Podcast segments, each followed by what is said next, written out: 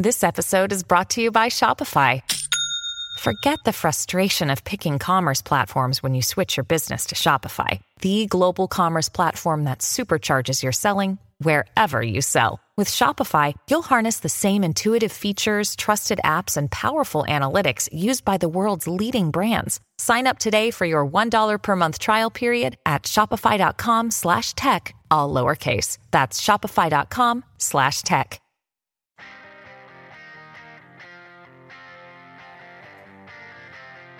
Welcome to Off the Record with Matt Robison and Paul Hodes here on WKXL AM and FM, streaming live over the internet at nhtalkradio.com, where all our shows are also archived for your binge listening pleasure wherever you are hunkered down in whatever bunker you find yourself.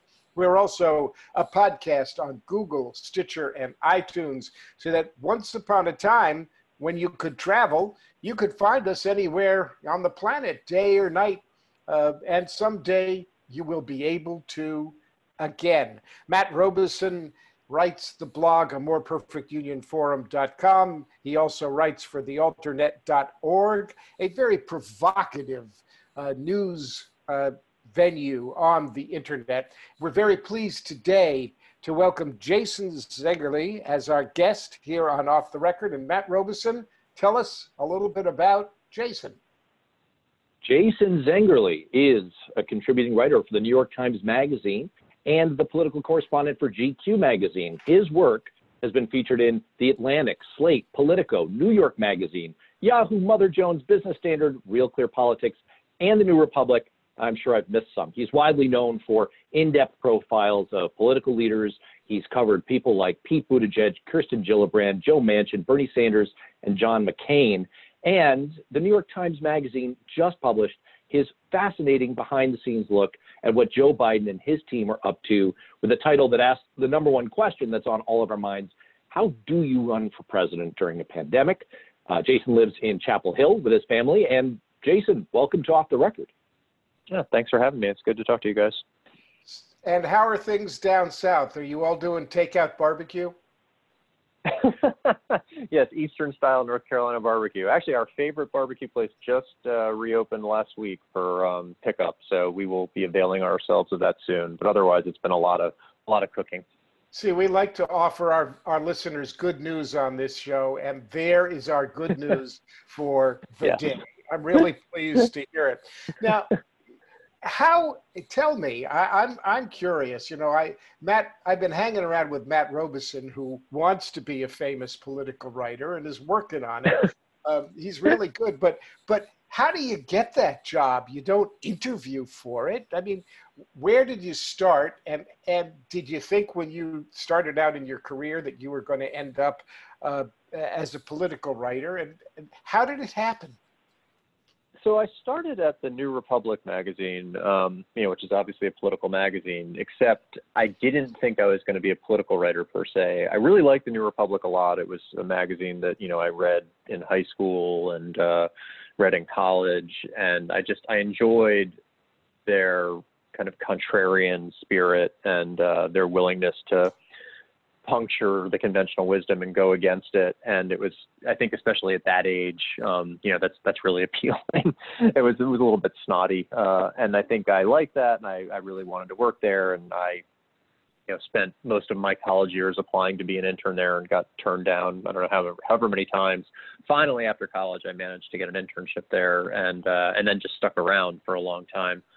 But I was not really writing about politics per se while I was there. Um, I actually was sort of eventually kind of became the the magazine's kind of generalist writer where I, I would write about you know everything but politics. Um, I really like doing kind of long narrative features uh, about you know say like high school basketball in New York City or um, this crazy story involving the uh, inventor of the Heimlich maneuver and uh, his his really strange career. So I, I kind of like doing those sorts of stories, you know, albeit in the pages of a political magazine. And I would still occasionally write about politics here and there, but it wasn't my primary focus. But then once I left the New Republic, um, I kind of discovered that you know the, the the stories that editors wanted me to write uh, tended to be political ones and I think one of the reasons I didn't like writing about politics at the New Republic was writing about politics at a political magazine, or at least in that incarnation of the New Republic, you really could get lost in the weeds, and you didn't necessarily have the broader kind of big picture um, view of things that you were afforded at more general interest magazines. So when I started writing about politics for New York Magazine or for GQ Magazine, I felt like those were places where you could write about politics in such a way that you could kind of, you know, really develop characters, um, tell interesting narrative-driven stories, and I I discovered that my dislike of writing about politics had more to do with being in a political magazine than actually politics themselves. And eventually, I think uh, you know I realized in part because it was what editors wanted me to do and what the, it was the assignments I was getting that I would just kind of give in to the uh, the idea that I'd be a political writer, and and that I've been doing that you know now pretty much just only writing about politics for about uh, ten years or so. Yeah. So maybe you can take us inside some of the craft that goes into this from your most recent piece, which I think sets up kind of an interesting, it, it's a fascinating question. How do you run for president during a pandemic?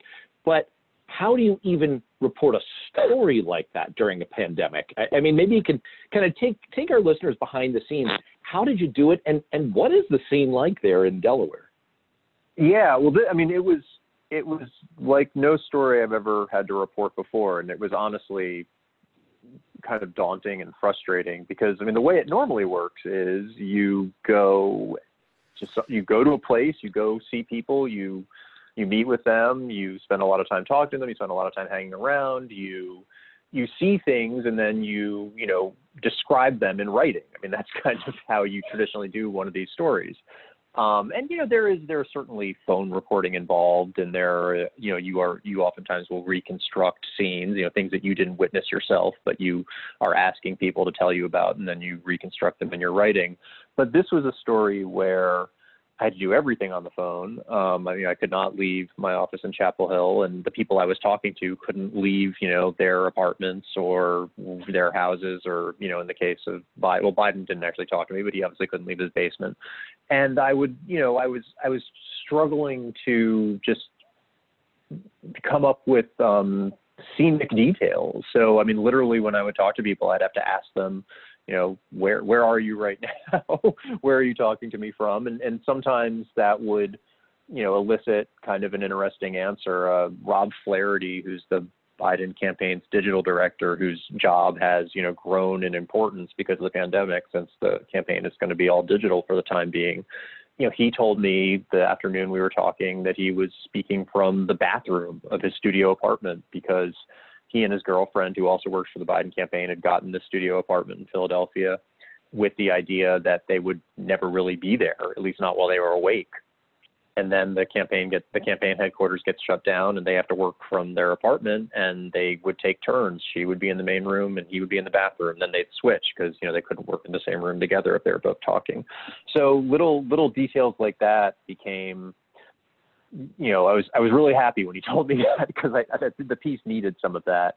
Um, you know, beyond those kind of those are the sort of details that make magazine pieces oftentimes. Um, beyond that, though, I think what we were trying to do, or what I was trying to do, was it was twofold. One, it was it was creating the scene of what just a day in the life of Joe Biden is like these days, because I think that is interesting. Um, and you know, I was able to get some of that from talking to people on his campaign who, if they themselves weren't actually in the house with him in Wilmington, they were talking to him a lot and could sort of piece together what was happening.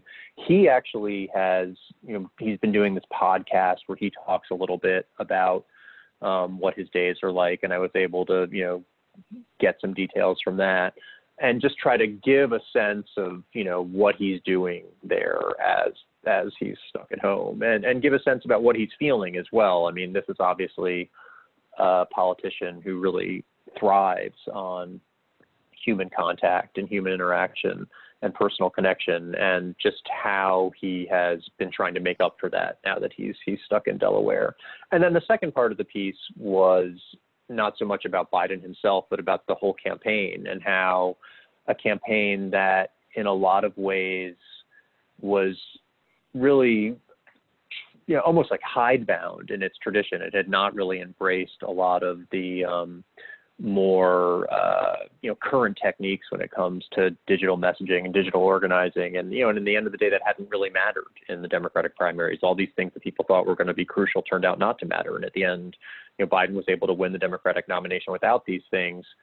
He's now because of this pandemic having to rely on them in a way that he never expected to and how the campaign is really they were already planning to get up to speed on this stuff they they i think the people and the senior levels of his campaign recognized that they were there were serious deficits in those areas and they needed to correct them for the general election. And you saw in an unusual way, normally when a candidate uh, wins their party's nomination, they don't do a complete uh, overhaul their senior campaign leadership. But that's what Biden did. He brought in a new campaign manager after he was pretty much guaranteed of winning the nomination because even he recognized that there were going to have to be changes to be made to uh, to compete in November.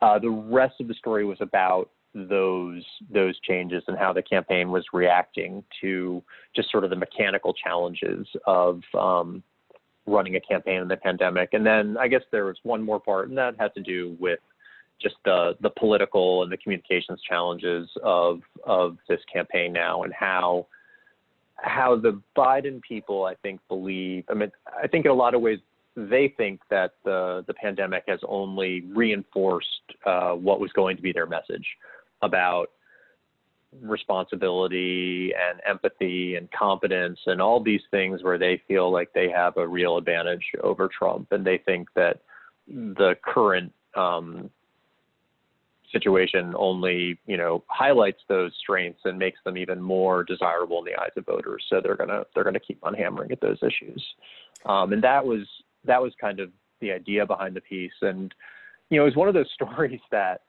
I think I, you know, I think if I'd written that piece in normal times, I would have been kind of disappointed in it and thought like it wasn't that great a piece. And I don't, I still don't think it's that great a piece, but I was, I was so relieved in some ways that I was able to pull it off because it showed me that you know, okay, I, I can actually do this, um, you know, while I'm while I'm stuck uh, in the same place and I can't travel and you know, much less have children at home and things like that. It showed me it is possible to do. So it was reassuring in that sense. You know what? What's clear, Jason, when you read the story is um, what comes across very clearly is this fundamental tension about what's going on. As you've said, and I think there was a quote from uh, a former Obama White House official that really goes to it when, when uh, that official says that the crisis is perfectly set up for Biden because it shows his strong points empathy competence as you've just discussed and you know from my standpoint as a former congressman i spent a lot of time with the vice president he campaigned mm-hmm. for me when I ran for the Senate. We rode around in cars in New Hampshire uh, when the Recovery Act was lively, uh, talking about energy because he was managing the Recovery Act. Um, I, on more than uh, one occasion, have been uh, hugged and brought in close with the two hands on my shoulders, mm-hmm. as has my fabulous wife, Peggo. Um, you know, this is a guy who who whose whose whose whole reason for being is it seems to be one-on-one in-person get up close sometimes as we know to his detriment. But but in general people you know he's an old school politician that way. There's that that that's what does it for him. And now he's got to come alive through a digital medium and as you've said his his his folks uh, didn't get it before and they're getting up uh, to speed now. Do you think that uh, uh my and by the way my mother uh, is very concerned. Uh, she wants to know she wants to know why aren't we seeing joe biden? Where is he and I say, I tell her, Mom, he's in his basement. She said, Well, why? That's not good. He needs to get out. I said, Mom, nobody's getting out. She said, Well, I haven't been out in eight weeks. I, I said, I know, and neither is he. She says, Well, somebody's got to do something. Can't you talk to him? So I, I haven't been able to to talk to him. But is is he getting a lot of uh, work on his digital presence from from his team, and are they having to adapt uh, the digital medium to a more old school politician? or is he having to adapt to the digital medium? I think it's a combination. I think um, it was interesting talking to some of his campaign staff, especially the ones who are more digitally literate. Um, they were they were discussing about in some ways how bad a fit the digital medium is for him because it you know uh, the the big the way a live stream works right is it's one person's voice or image or you know their message going out to many. There's it's not designed for interactivity and that uh, and that interaction is obviously sort of the root of, of Biden's political success. So they've tried to devise a digital system for him that has kind of that interaction at its core, um, which you know has taken some technological jerry rigging on their part. But I think that that that has been something that they've focused on, wanting to try to um, bring out that that particular strength of his, and also you know uh, uh it's something that he just kind of he prefers. So they just the way that they've rigged up the setup for him. Um, they have a kind of a I think it's called a confidence monitor, which is uh, you know like a TV that sits in front of him. So he if he is talking to someone, whether it's a remote interviewer or a supporter on a Zoom call or something, he sees like a big picture of them. It's literally just to facilitate, you know, try to trick his, his own mind into thinking that he's having this human interaction. Um, I also think that you know he had they they are also trying to translate his his particular kind of brand to the internet, and I think in a lot of ways they they were they'd already done that. Uh, you know, in the 2012 Obama campaign, I was talking to someone who worked for campaign, and and she was saying the she was telling me about how they sort of created Biden's social media presence you know, and they to make him kind of seeming almost like you know this fun Uncle Joe kind of character who loved ice cream and dogs, and and there was that you know perception of him out there certainly, um, you know, almost that that Onion article about him, you know, washing his Corvette, you know, in the the front of the White House, he wasn't wearing a shirt. Um, there was sort of that there was that image of him out there, and I think there is kind of this fun loving fun loving image of Biden, but the uh, the Biden campaign today I think, is trying to figure out how they make him seem like a fun, carefree guy at this very serious moment. And they don't want to overdo the ice cream stuff and the dog stuff. Um, and they're trying to sort of figure out how to get his his essence across online. And the thing that they've really settled on is this idea that um, he's going to be the opposite of Trump. That you know, one of the reasons Trump does so well on the internet is because he's so inflammatory and he's mean and he's cruel, and that that really plays well online. And the Biden campaign's idea is basically there there are two things that are successful online. There's the really mean stuff, and then there's the really sappy stuff. You know, there are the YouTube videos of um, you know, soldiers returning home and getting standing ovations in airports or surprising their kids or grandmas doing socially distanced birthdays. And that's what they kind of want to lean into with Biden. They want to emphasize that side of him, thinking that that will do well online the same way those sappy videos do well on YouTube. And they, you know, they, they compete with the really nasty stuff on YouTube that Trump would be more familiar with. We're talking to Jason Zengerle, whose piece on Joe Biden running for president of the pandemic was just published in the New York Times Magazine. It's off the record with Paul Hodes and Matt Robison. We'll be back after a short break so you can hear from the folks who keep our station on the air. Don't go away.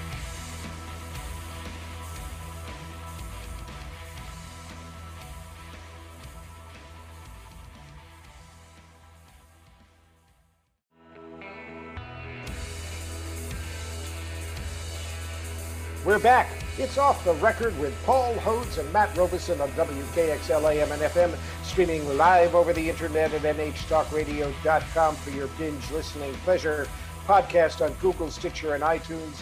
And we are talking with Jason Zengerle, uh, a political writer of prominent note, whose piece, How Do You Run for President During a Pandemic, about Joe Biden, was recently published in the New York Times Magazine we are going behind the scenes into the political machinations of what it takes to transform a one on one star into a digital president. So, Jason, you you know, I mean, where you, you brought up at the end of the last segment uh, the difference in personality between the uh, Cheeto in chief and uh, and uh, Vice President Biden. Um, and I think nothing could be more stark in its contrast in terms of one guy who's aggressive, inflammatory, ballistic, and uh, confrontational, and another who simply doesn't come across that way. He comes across as sincere and caring, and he can be strong. He can show his temper. Clearly, he's got uh, he's got a famous he's got a famous temper. I mean, there there have been gaffes, um, uh, and and and meanwhile, Trump is trying to make Sleepy Joe stick.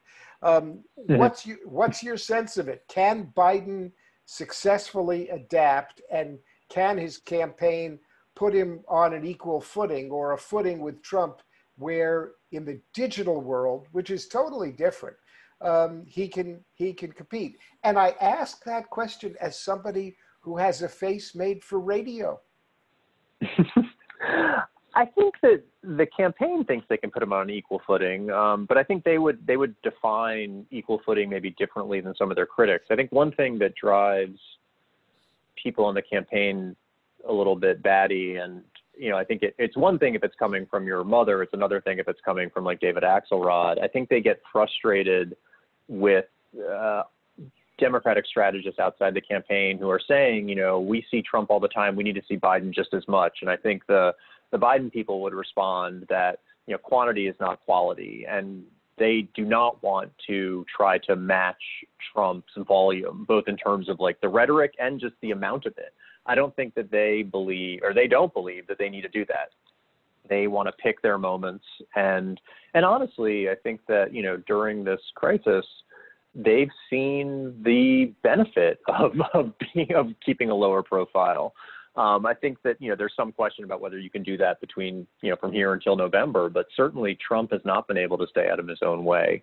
Um, I think there was a time when you had a lot of Democrats being very worried about these nightly press conferences that he was having. Um, you know, and Trump himself was bragging about the ratings, but obviously they they were hurting his standing in the polls, and so much so that he eventually stopped holding them. I think the Biden people were watching those press conferences at the time, and and, and they recognized them as a bad thing for Trump. I think sooner than certainly sooner than Trump did, um, but also sooner than a lot of other Democratic strategists did as well. I think there were people who were concerned that Biden was ceding too much space to Trump, and as it turned out, that was actually a good thing for Biden. So I, I don't think the Biden campaign thinks that Biden can spend you know the next five months in the basement and doesn't have to emerge at some point and doesn't have to go toe to toe with Trump at some point. But but for now, I think they're very comfortable letting Trump you know talk as much as he does and not feeling like they need to respond to him every time. So, speaking of sort of the Democratic strategistocracy uh, that's out there and some of the cross currents and conversations that go on in, in Democratic circles, one of those discussions that's emerged in the last week or so. And I think Lis Smith, the former communications director for the Buttigieg campaign, has been sort of leading this charge, is around does the Biden campaign and, and, and specifically around the convention, but broadly, need to use this moment to really rethink what an all virtual campaign looks like and break down some of the uh, approaches that have been used. You know, up till now, it seems like a lot of what's been done in the digital space has been built around conventional campaign communications methods that are sort of ported online or digitized. But there might be a whole different way of doing things. And I think, you know, Lis was suggesting, well, maybe you should redo the convention as a set of documentary features that uh, that runs each night, or uh, some some more interactive experience. Ha- did you get any sense in talking to the Biden team that they're really beginning to think outside the box about what the next five or six months would look like, what the convention would look like, or are they mostly focused on just trying to do basic blocking and tackling of a campaign over the internet? They were hmm. very they were very reluctant to talk about anything regarding the convention on the record. I think because when I was reporting my story, I think there was still a discussion going on inside you know, the, the upper ranks of the Democratic Party about whether you're going to have a convention or not, whether you're going to have a real convention versus a virtual convention. I think now, it, I think everybody pretty much realizes you're not going to have a real convention. So they were pretty reluctant to talk about that on the record. You know, off the record, I did get the sense, and what they were discussing, that they were thinking a bit outside the box. They they had ideas about how you could make a virtual convention compelling. Um, I don't know if they were quite as outside the box as some of the stuff Lis has been talking about, but they they seem to recognize that you you couldn't just hold if you were going to do the convention virtually, you couldn't just do it like you would do a regular convention without people, you know, just have a bunch of speeches. You would need to do more than that. And I think that they they were starting to think about ways you could present that in a in a compelling fashion. Um, I do think that a lot of the the suggestions that are being made to the Biden campaign about you know how they should do this campaign digitally in ways that they should think outside the box. A lot of them like really aren't practical, and it's it's kind of it was interesting reporting the piece because you know I I am not a particularly savvy person when it comes to digital strategy. I mean it's it's a miracle that I can you know make phone calls on my cell phone a lot of the time. I, I think Biden might be more technologically competent than I am, but I when I was starting this piece, you know I heard a lot of ideas from people you know, outside the campaign about how, you know, Biden should do, you know, he should take over Fortnite and do Minecraft and, you know, port his campaign to those places. And and I even heard some of that from people on the Biden campaign. The people who were suggesting that oftentimes though were, you know, older and didn't even really know what Fortnite was or didn't really even know what TikTok was. They just knew it was something that kids were doing and and Biden needed to be there. But when you actually sort of pressed them for details, they had no idea what that would actually entail. And then when you did talk to people who did understand what those platforms were and, and were digitally savvy and were technologically savvy, there were all sorts of reasons that Biden couldn't do campaign. I mean, he couldn't do organizing on Fortnite because he you he wouldn't be able to get permission from Fortnite's um, you know the creator to actually do that there. There are all sorts of structural impediments and technological impediments to doing these things that people were saying you know he should really do because they're outside the box. So I think they, they do get criticized a bit for just kind of doing basic blocking and tackling and bringing that to the digital realm. But at the same time, I think some of the things that people want them to do just really are not all that practical and and wouldn't really have any value. So it's probably finding some kind of happy medium. I mean, they are, you know, certainly in the primaries they were very conservative in how they they handle digital strategy, and I think they they recognize they can't be that conservative in the general election, but um, but I think some of the more you know out there ideas are probably just not even feasible. You know, Jason, it's interesting. Uh, I think they were conservative not only with their digital strategy; they were just conservative. Period. Yeah. Um, when yeah. it when when he came to New Hampshire, where he didn't do very well, they were so conservative that um, nobody showed up to see him, and they were so conservative that he didn't look all that comfortable or happy being there, and they didn't seem to want him out out with people very much. Um, and so a lot of you know everybody in New Hampshire. Uh, is a political strategist. We have 1.3 mm-hmm. million million residents and 1.29 uh, political strategists in New Hampshire, and people were very concerned after New Hampshire. And of course, we saw what happened. And I will say that in terms of what I'm hearing from you, that you heard from the Biden folks about their approach to a convention, New Hampshire just held a, a digital state convention.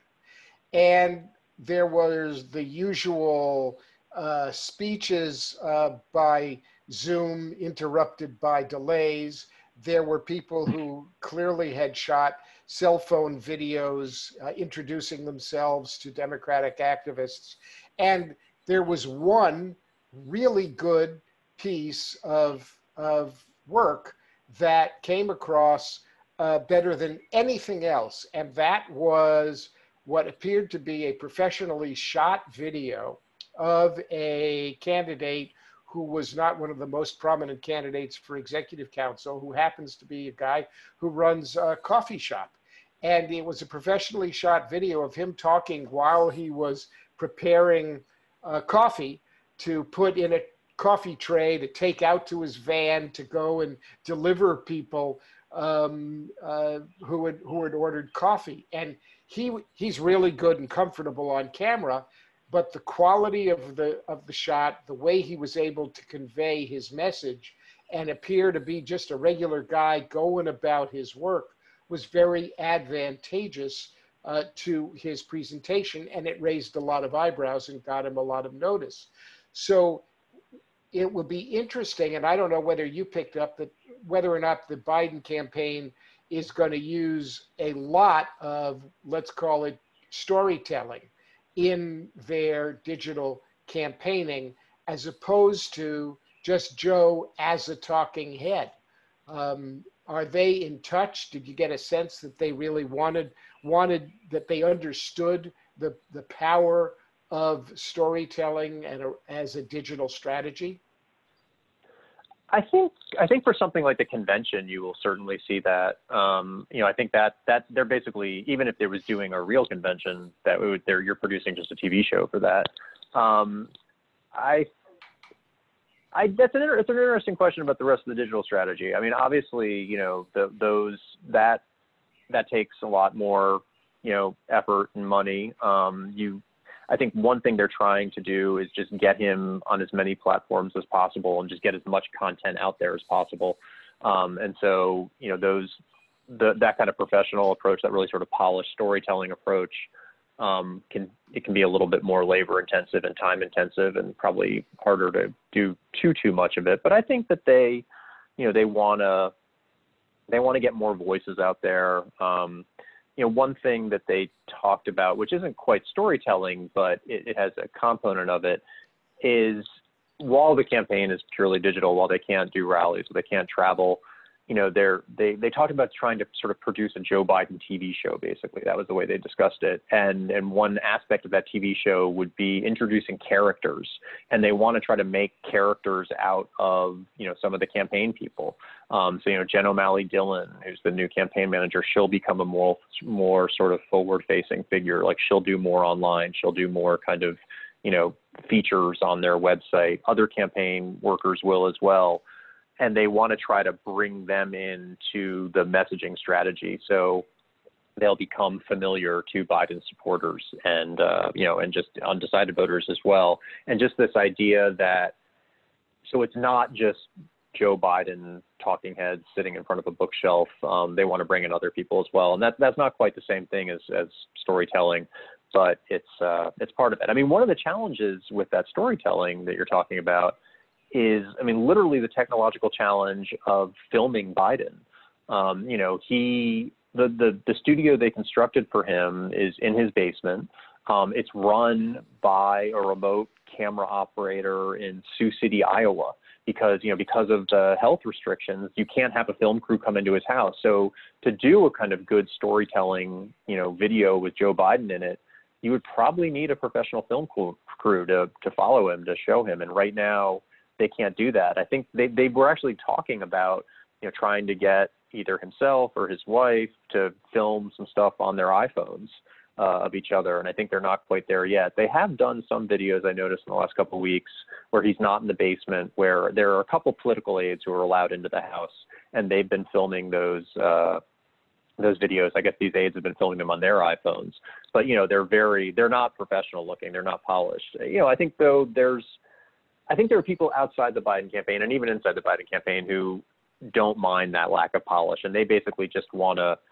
They they would in some ways they think having that unpolished look would actually be kind of compelling, and it would be a story in itself, and that they would like him to sort of you know take a camera around the house and follow himself or whatever. But um, but it wouldn't be kind of the real sort of professional grade storytelling I think you're talking about. We're talking with Jason Zengerle, who is a political writer. Recent piece in the New York Times Magazine called How Do You Run for President During a Pandemic? Matt Robison and I are here on Off the Record. We'll be back after this. Don't go away.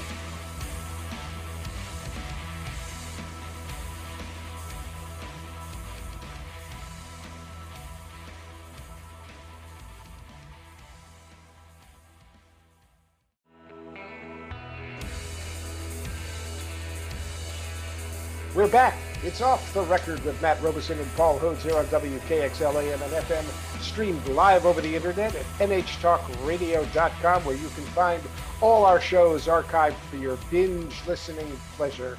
You can relive some of our fabulous episodes. Go way back in the Wayback Machine and listen to the summit between Vladimir Putin and President DJT, he who shall not be named. Listen to the various times that Vladimir Putin has interrupted our broadcast with questions. And from Moscow, he's had lots of advice too, most of which Donald Trump has taken.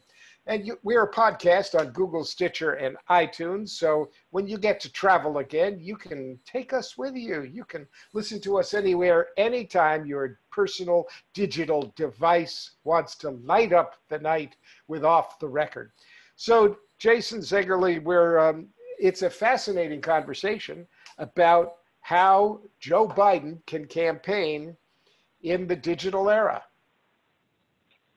Yeah, and I, actually, I wanted to take it even a little bit broader. So, I mean, you know, you've you've been a close observer for a long time of of the political scene, and you know, you've you've talked to some of the leading figures of the last couple decades in American politics. And it, felt in reading your most recent article like there was sort of this backdrop of, of two things going on, and one's obviously the pandemic, but the other implicit issue seems to be that politics is changing. It's evolving um, not just all the digital stuff that we've been talking about, but all of the polarization, the fundamental uh, organization of the parties, what's driving them, the, the anger factor in American politics. What do you think broadly have been the biggest changes in the last decade or so as you've been so closely embedded in the political scene? Uh, and are they changes for the better or for the worse? Well, certainly polarization. I mean that that's inescapable and um, the biggest change has been the, the, you know the capture of the Republican Party by by one man, um, by Trump. I mean, it's really uh, that's the thing that you just can't avoid. Um, I think the Democratic Party has, you know, certainly experienced some of that polarization. I mean, you know, Democratic voters are more Democratic than they were before. So I think that um, in terms of the the anger, I think that, you know, it was one of the more surprising things about the Democratic primary that was just completed. I think that a lot of people, including myself, um, did not did not think that Biden was particularly well suited for the party where it is now, and that turned out to be wrong. Um, I think that you know, I thought that I didn't think that the Democratic Party would nominate a a Trump like figure but I thought that they would nominate someone who was, you know, more populist, um, more of a break from the past, uh, in a way that, in some ways, mirrored what had happened to the Republican Party, and that that just turned out not to be the case. And I think that, you know, there are there are reasons for that, and I think a big one that you know complicates the picture a little bit is just the the overwhelming desire to beat Trump and a willingness to temper their own expectations, their own preferences when it comes to a candidate to to vote for someone who they feel is a safer bet to beating Trump. I think that obviously helped Biden, but um, but the the biggest change in terms of what I've seen in the last 10 years is just what's happened to the Republican Party. It's just it's unrecognizable from what it was just four years ago, um, and uh, the degree to which um, you know, I'm sure Paul, Paul can speak to this even better, but the degree to which you know people on the Hill have just completely um, Republicans on the Hill have just gotten in line. Um, that that's been gotten in line behind someone who they you know were just absolutely contemptuous of uh, four years ago. It has really been something to see. Yeah, it's been pretty amazing to watch uh, Republican leadership fall like bowling pins uh, over the past few years of the Trump presidency. Uh, John Boehner, Paul Ryan, Jeff Flake. I mean, you, you, there's a there's a, a, long list of people who, from my interactions with them, uh, I, I didn't agree with any of them on policy, but but they were people I could talk with. They were people who were reasonable people in their personal interactions. And I think one of the things that that at least as an outside observer I'm I'm seeing is that that being a reasonable person doesn't get you anywhere in the Republican Party. In fact, if you appear to be a reasonable person, you're going to get primaried from some guy in camo carrying an AK-47 yelling about um, everything from uh, open up my barber shop to uh, don't don't shoot me up with any of your vaccines. I mean, it's it's literally become an echo chamber for uh, a lot of folks who who's who've, who've got very very extreme views, and as we've seen, this president revels in inciting those kinds of uh, extreme views.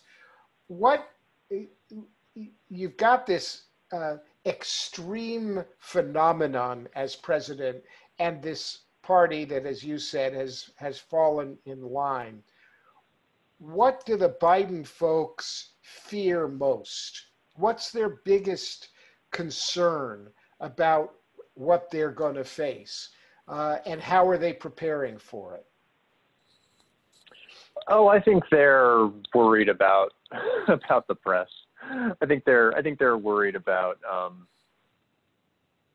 the press, you know, feeling the need to give equal treatment to uh, any kind of uh, slip up or scandal that that Biden suffers. Um, you know, the there's so much going on with with Trump and with the administration, and it's just a fire hose, and you ultimately kind of you can't keep up necessarily what's happening. Whereas, you know, if if you know, I think so today or yesterday with the unmasking, I'm sure the Biden, you know, the Biden campaign does not like all the attention that's being given to that, and worried that you know the the unmasking story will be given equal prominence to Trump's res- pandemic response. Um, I think there's a lot of there's a lot of a hang. There's a, still a serious hangover from 2016 about about Hillary's emails, and um, I think you saw some of this in the way the Biden campaign was dealing with the the Reade story in the early days of it, just trying to ignore it, and then finally taking it head on. I think there's just a real concern on their part that the the press is gonna is gonna you know mess things up again. And obviously, look, every campaign will complain about the press. That that's nothing new. Um, but I think there are some legitimate issues there in terms of how how we cover the candidates and and the weight uh, we afford certain certain issues. And that's something that they are they they will talk about at great length with reporters. Um, you know, they're working the refs, obviously, but I think there's there's a real legitimate uh, concern there. Is there a trend out there that isn't getting talked about enough? You know, we talked about polarization. That's sort of like the big headline of the last yeah. ten years about what's happened in politics. But you know, you're you're really embedded in a lot of this stuff. What what are you picking up that you think people should should be paying more attention to, or your your political journalist colleagues should be writing up more? I'm still amazed that people actually want to go into this want to go into politics. I mean, that honestly, I think I think increasingly one thing that I've been sort of discouraged by in recent years is the the quality and caliber of people who want to run for office in my mind gets lower and lower and I think that's discouraging. Um, I think you have politics has created an incentive structure um, where, in a lot of ways, it's attracting the worst kinds of people and wrong people for the job, and I, I find it increasingly difficult to, you know, identify you know new new politicians, new candidates for office who you know have the right the right motivations, the right intentions for getting into it, and that is that's a serious problem long term. Um, if we, you know, if you can't get good people to run for office, uh, it's it's really going to affect the quality of uh, government down the line. And I, I have been discouraged uh, just by what I've seen about people who are being, you know, who are being drawn to it, uh, and why they want to get into it. And you know, obviously, some of it's like what you have to do to win now. Um, you know, it's I think it's a little bit more, it's a lot more pronounced on the Republican side right now. But the uh, the message you have to deliver, the stance you have to take, just the the quality of your message a lot of the times or the the content of your message is really it can be really you know damaging and i think there are some people who don't want to go down that road and therefore decide not to go into politics at all so you're you're attracting a certain kind of person and that i think will have a real um, negative impact long term all right, so since we can't go out on a down note for our listeners like that, uh, let me flip that on you for a second and sort of ask you the inverse. Is there anyone who's really stood out to you? You do so many political profiles. Is there anyone who you've walked out of an interview with them and you've said, wow, she is brilliant, she's really interesting, or you know, this guy is someone we should be paying attention to? Or is there something going on that that you kind of think of to to counteract the doldrums when they set in?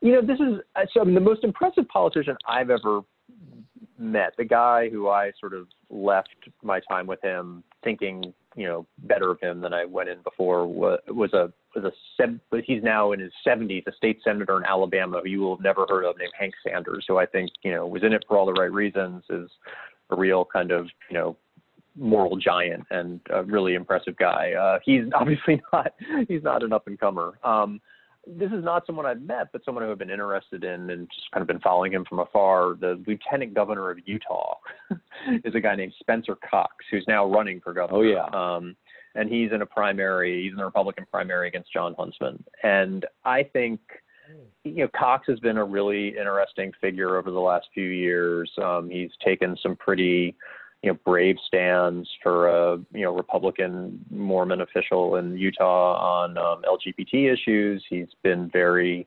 um, you know, he hasn't, he hasn't he hasn't gone out of his way to attack Trump, but he's he's made it clear that he disagrees with Trump, and he's picked his moments to offer a dissenting voice. And I think he, the, the the Republican primary in Utah, the way it's shaped up. I mean, Huntsman is not a perfect sort of, you know, national kind of Fox News candidate, but he he's clearly someone who has sort of more of that national profile, even though he's a longstanding Utah politician. And I think it'll be a real interesting contest there, whether uh, a more homegrown type like Cox can, you know, reflect sort of the unique qualities of the Republican Party in Utah versus kind of what's happened in, uh, with regards to the nationalization of the Republican Party everywhere else in the country. And I think that will be uh, an interesting thing to watch. I mean, that's that's the thing that to me is one of the more interesting kind of facets of all this, and it, it, goes hand in hand with the polarization. It's the nationalization of these parties, and these you know these states have kind of lost the politicians in these states have lost their sort of individual characters, and it's now just kind of this you know homogenous cast of characters. Uh, from each, you know, both Democrats and Republicans. So I'm looking for instances where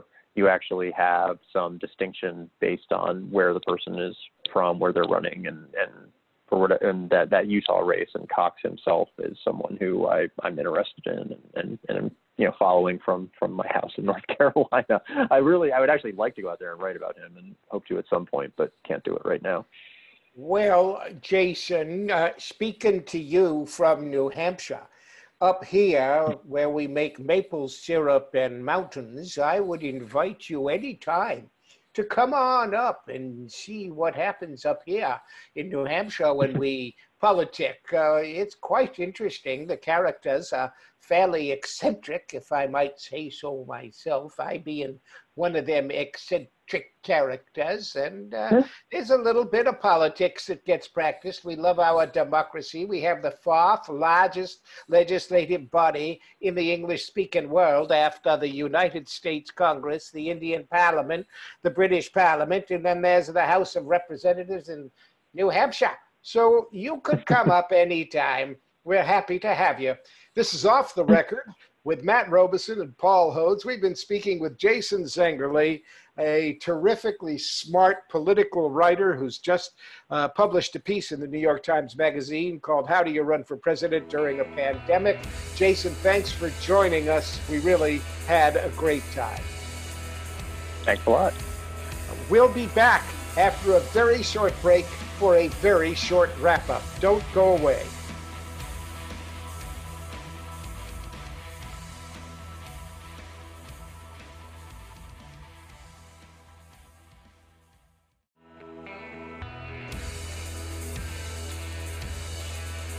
We're back. It's off Thanks, the record sir. with Paul Hodes and Matt Robison on WKXL AM and FM, streaming live over the internet at nhtalkradio.com. Well, Matt, Jason Zengerle had some interesting things to tell us about what's going on behind the scenes in the Biden basement. Definitely recommend that article to all our listeners. It is fascinating. It's a fascinating article, and uh, you can read Matt Robison's thoughts on the alternate.org, and he blogs at a more perfect union forum.com. Folks, thanks for listening. We appreciate the sponsors who keep this great station on the air. We'll be back next week with more Off the Record.